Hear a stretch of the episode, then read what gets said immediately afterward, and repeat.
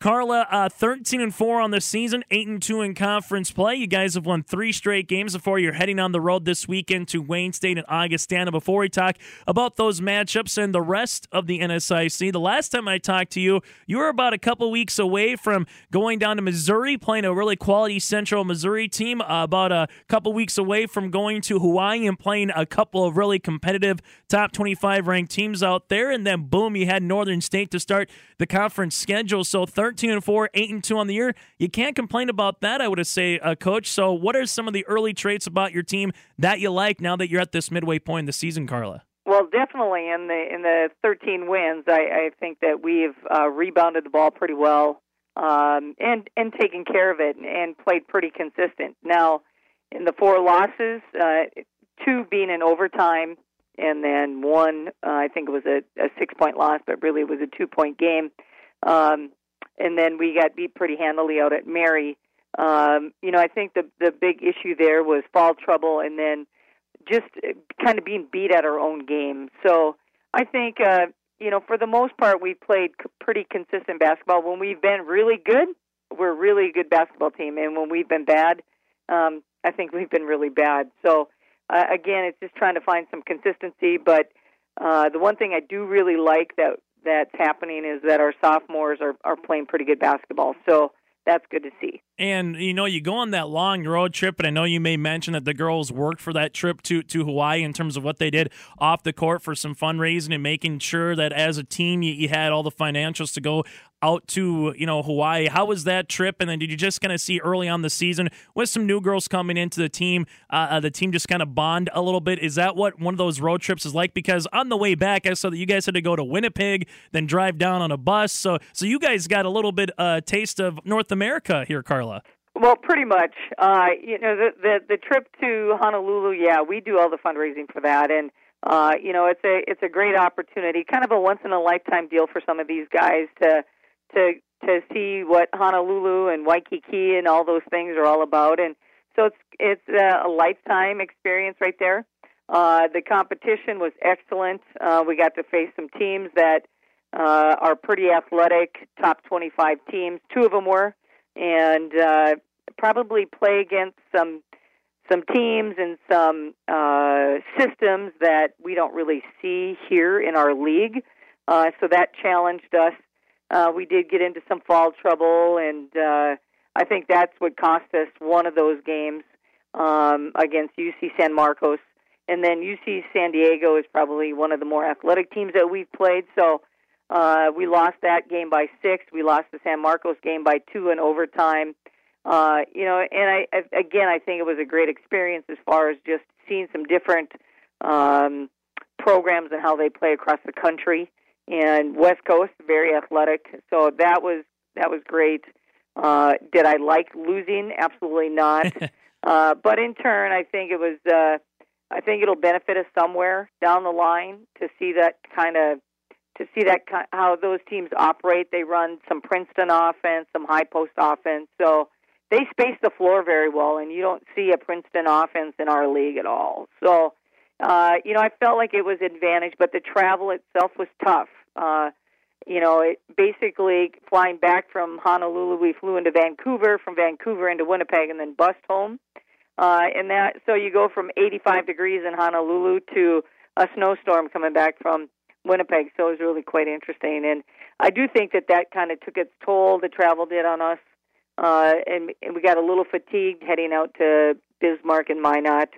Um, but again, you have to to figure out how to get yourself ready to play no matter where what what the situation is. And probably one of those things where once you get to the NSIC tournament, you don't know where you're going to go once you get to the NCAA tournament. So kind of with that a little bit more travel, not as far travel like going to Hawaii and Vancouver no. and Winnipeg, but very similar to that. Again, we're talking with MSUM women's basketball head coach Karla Nelson here on our Wings and Rings coach. Is showing Karla. I, I, take a look, and you may mention uh, of some of the sophomores that are developing into their game, and one of them, well, not too far uh, from your campus when she was playing high school basketball. That's Natalie Steichen, 68 assists already. Karla, in uh, what is it about 17 games he played? She's averaging almost eight points per game. What do you about? What do you like about Natalie Steichen's game? Well, I just see her getting more and more comfortable, more confident. Uh, you know, I think she's doing a great job of finding people, creating opportunities for her teammates, and then you know she's scoring the basketball, whether it be uh, to the rim, her jump shot, or knocking down that three. Uh, again, I think the game is slowing down for her in a, in a more confident way, and uh, she's just making us a better basketball team right now. So hopefully she can uh, keep growing her game. And you know, each and every week she sees some different things that uh, she probably didn't get a chance to see last year. So, uh, you know, it's still a learning experience, but yeah, we're really liking the things that she's doing for us. I know every player is different that comes into your system, whether it's maybe a guard who you're asking to handle the rock, maybe you're just asking someone to be a spot up shooter early on as they develop their game, or possibly uh, uh be a back down post player, which maybe you don't see too much of in the game anymore because you got to everyone's got to shoot the three, Karla. It doesn't matter if you're 5 mm-hmm. foot or seven foot, you want to hit that 20 plus footer. But when girls come into your system, how long do you think it does it take for girls to understand? Okay, it's not travel basketball. It's not what I saw my senior year of high school. This is a different level and a different step up from maybe what I saw at the high school or, or again, traveling basketball level, Karla. I think on average it takes that, that two years probably. Uh, you know, some I think adjust a little bit more quickly. Uh, but for the most part, I think you're you're looking at two years or that year and a half. Once they come back from Christmas break, their their sophomore year, you would expect that they would be they've pretty much seen it all now. Uh, but uh, you know, really on our roster for uh, as we head head to Wayne State and Augustana, the interesting thing is uh, our juniors have never played at Wayne, so it's uh, again just getting familiar with the travel facilities, things like that. So uh, you know, it, it it is a process, but and one thing I will say is um, I think some kids just adjust more quickly than others, and you know, the the sooner they can adjust, the more playing time they're going to get. So that's pretty much as simple as I can make it. You know, the Dragons, as we mentioned, thirteen and four overall, eight and two in the NSIC play. You've kind of already reached that midway point, and you're going down the other end, at least for the regular season. How do you make yep. sure with the conference grind and now playing teams a second time around, some in the NSIC uh, North, uh, that you're not hitting a low point or fatigue point of the year? Do you ever have to deal with that on a yearly basis, or does it really just depend on the team? Because I know when you talk to coaches, they say we could bring one new girl in and lose one girl, and the team has maybe a little bit different personality than the year before with the, with the addition of a player or possibly a coach. So how do you not hit that low point or fatigue point of the year and not let it affect you once you get to this time with still 12 conference games left, Karla? Well, you know, First of all, I think we've already hit a low point, which was uh, that trip to to Bismarck and Minot. You know, the other thing is coming off of Christmas break, I felt like we were a little sluggish. You know, there. You know, I think each team has its kind of its own characteristics, and it's just to try to uh, accommodate those characteristics in how you practice. I, last year, I felt like we we could grind out pretty games, uh, we could grind out uh, ugly games. Um, and this year it's kind of it's still kind of a work in progress. I don't know if there's uh, any one thing. Uh, we've tried lots of things. Uh, right now we're into we just started the semester now, and Mondays we have a light practice. Tuesday we're already done with practice. We practice in the morning, so it'll be interesting to see as we get into the semester and kind of having some different practice times how we adjust to that. But there's no doubt that the older you get, the more you, the better feel a coach will have, and then you'll you'll kind of know what you're going to get. But when you're a young team, having only two seniors, um, you know, I still don't really know what we're going to get. So I think it's a, a work in progress, but. Uh, you know, I try to make Mondays light just to to try to keep them fresher throughout the week because Friday, you know, Thursday, Friday, Saturday is a grind. There's no doubt about that in our league. And I was going to ask you the next thing, you know, with, with NSIC, and it's been this way since even the NCC days and Division Two for a lot of teams that remember the Mankato's and the St. Cloud States going up against the NDSUs and UNDs of the world. And it's mm-hmm. been this way for the NSIC where you play games on Friday, Saturday. You know, you, you might get back to back home games or you got a two, three, four, five hour bus ride to your next game. And then you got to play literally 20 hours after you probably got the final whistle off in your next game. So, do you like that as a coach, understanding that once you get to conference play, you're not going to play a random date, uh, Carl, on a Tuesday, then Thursday, then maybe play on a Sunday, that you know Fridays and Saturdays, once you get to conference play, is kind of go time, so to speak? Yeah, I mean, I I'm old school. You know that I played at the University of North Dakota, and we played on Fridays and Saturdays. I since I've been at MSU Moorhead, uh, the head coach. That's pretty much been kind of the the same thing here. Um, you know, we've played Fridays and Saturdays, and we have a pretty good routine that we've done, used over the years. And uh, yeah, I like that. And you know, if you're home for the weekend, you're home, and if you're away, you're away. So it's it's there's some consistency. You kind of know what to expect. You have that routine down. You know, the only thing is your bus trip on the road from one opponent to the next might be longer one trip, might be shorter one trip. Um, so yeah, I, I do like that consistency. Uh, we have an idea. Of, we we have kind of a protocol how we prepare for each team during the week, and then that just sets us up for Friday and Saturday. So yeah, you know, I I'm not a big advocate for uh, uh, moving away from Fridays and Saturdays. I think fans, it's easier for fans to mm-hmm. uh, take in games on Fridays and Saturdays. But I'm old school, so uh, you know, maybe down the road there will be some games that will move from uh, a Friday Saturday to a Thursday Saturday or a, a Wednesday Saturday type thing. Uh, we'll have to see how that goes, but yeah, I would like to see um, I would like to see this the league kind of stay status quo. Last thing for MSUM women's basketball head coach Karla Nelson, your opponents this weekend, Karla again Wayne State eleven and five on the season, Augustana at eight and six. Both are in the South Division of the NSIC. So what are you going to see Friday and Saturday night, respectively, down in Nebraska and in South Dakota, Karla? Well, you're going to see uh, both teams that like to get out in transition. You're going to see uh, Wayne Wayne State is a little bit more physical than an Augustana. Uh, so we'll have to deal with that. But they like to get out in transition, and then Augustana is going to press and play some uh, different presses and into some different zones. So you're going to have to handle that. So rebounding and ball security, and then transition defense will be uh, big parts in those games, and hopefully we can make some shots. Karla, as always, I thank you very much for your time. I'm glad the trip, at least they got you going to Wayne first and back to Sioux Falls instead of doing the short yes. route first and then doing the long route back. So, so best of luck this weekend, respectively, and we'll talk to you down the line, okay? Hey, thanks for having me, Chase. With us now, Thompson Tommy, head girls basketball coach. That's Jason Brennan. Jason, uh, you know, I always look in Class B basketball, and I'll just be full disclosure. I was a Fargo Shanley graduate. I was a Class A uh, person growing up, but I know there's that always that adage of you're Class B or you're from Class A. But the one thing I think that Class B has it right – is at least scheduling because Class A, you got to go through a double round robin. You barely have any non conference games, whether you want to play someone in Minnesota or a Class B team or, or anything. Where in Class B, you can maybe dip into Minnesota you can dip into other non regions. Heck, you can make a mini tournament at some point early in the year and travel to Minot or Bismarck and play competition.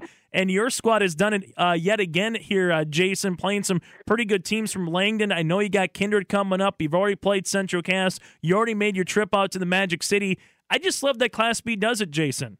Yeah, you're absolutely right, Chase. You know, it, it makes for a fun situation. I remember you know, six, eight, ten years ago, and we we kind of did that uh, doubleheader as well, where we'd play each team in our district twice, maybe a region, and you know, eventually it got to where we decided we wanted to look outward a little bit and pick up some of these top dogs. You know, uh, the Four Winds, the Langdons, Kindreds, as you mentioned, and we figured that they would definitely help our program because it would help kind of lay that baseline and, and they'd help kind of uh, expose a lot of our or uh, low points and things that we need to work on. And, and you know, I think right now, you, you know, you know, you're not going to go probably undefeated very often, if at all. And uh, you know, playing those teams, but it's making you a better team, and that's really been beneficial to our entire program. I know you still got Mayport CG before you got Kindred, but you mentioned undefeated. Well, Kindred, they've won 24 straight games, and the last time they lost to anybody, that was January the 12th of 2019, Jason, and it was to your squad in triple overtime. So, one, what do you remember about that triple overtime game against Kindred last year in January? And just what does it say to your point that Kindred's been able to rattle off 24 straight wins. It's been a while since the Bishop Ryan days of the Gabby Bull, Hannah Stewart, Maddie Wald. I mean, they just had, you know, talent on that team. But what's it say about uh, that you got someone now in the mid 20s with a winning streak going on right now in Class B girls basketball, where we've seen a lot of parity in the last couple of years? Yeah, that's just a pretty phenomenal number right there. You know? It's, it's a combination of multiple things. Obviously, they've got a lot of talent and and they know how to play. They're athletic. They're well coached they run a, a great program to where you know they're running the system that's definitely beneficial to the skill level and the kids that they have. So you know, Coach Brandt does a really nice job there. She uh, she gets a lot out of them. You know, you watch her coach, and she's fiery. She's not afraid to to push kids to their breaking point, and I think that definitely uh, is getting a lot out of their kids as well. But you know, that many wins in a row, that's that's unbelievable. The fact that uh, their last loss was us last in that triple overtime game. What I remember most about it was how bad I had to pee by the end of that second overtime, and and how was I going to make it through another four minutes? But uh, it was definitely a fun game. You know, um, it kind of come down to where everybody just kind of went toe to toe. Everything was kind of out the window, and you know, by that point we had a pretty good grasp of what they were doing. They had a good grasp of what we were doing, and you know, I guess at the end of the day, we just kind of come down and and uh, hit some free throws, if I remember correctly, that were kind of big and finished it off for us. I know when I look at your squad this year, the Thompson Tommies in the latest poll ranked number six. Your one loss this season is to uh, Langdon, the number two ranked team in Langdon area, Edmore Munich, and you got four seniors, and one of them, uh, Macy Jordan. I know she got some accolades on the volleyball court uh, not too long ago, but what does she and the other four seniors bring to this year's Thompson Tommy uh, squad, Jason? Well, they bring that that good leadership value that we look so much for. Um, you know, Macy's a good basketball player. Macy's not a quiet person. She gets on that floor, and where I really, really appreciate her the most is on the defense end. You know, she's, she, you know, she had to uh, slide into a post position for us this year where she's very undersized, but you know, she goes out there and she's physical and she's always talking, she's communicating. She uh, is always letting her teammates know what's coming. You know, um, you know, just does a super job of that. You know, and and the other three as well. You know, Storby, Cunningham, Herbert. They're all girls that have been uh, playing up with us now for three, four years, and they just understand the game. They understand our concepts and our systems so well, and and uh, I think what I'm most proud of, and one of the things that we we value in our program is that you know good leadership doesn't create more followers; it creates new leaders. And I think this year these girls are definitely uh, doing a great job of taking over those leadership roles and and kind of pushing all the things that we value in our program.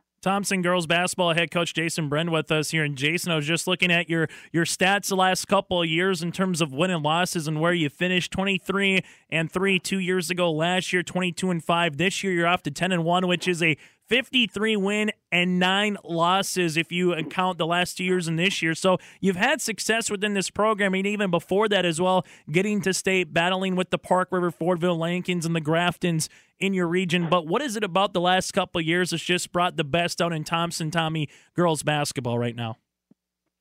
Well, that's that's a great question. You know, we, we've been very fortunate to have some really good athletes, and they're kids that not only you know want to succeed, but they're willing to work and put in that extra time to succeed.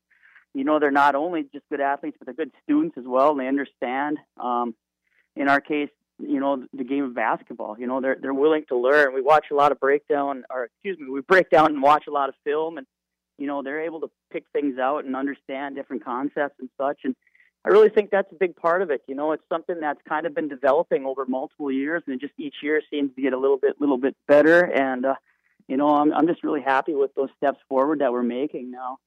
Are we always going to be the best team, or you know, anything like that, the biggest team or whatever? Not even close to it. But at the same time, I always feel confident going in the games, and we we could get beat by 40 points. Who knows? But I always feel confident because our kids have a pretty good grasp of what to expect from our opponents, and they have a decent idea on what we need to do to break those um, things that they do well.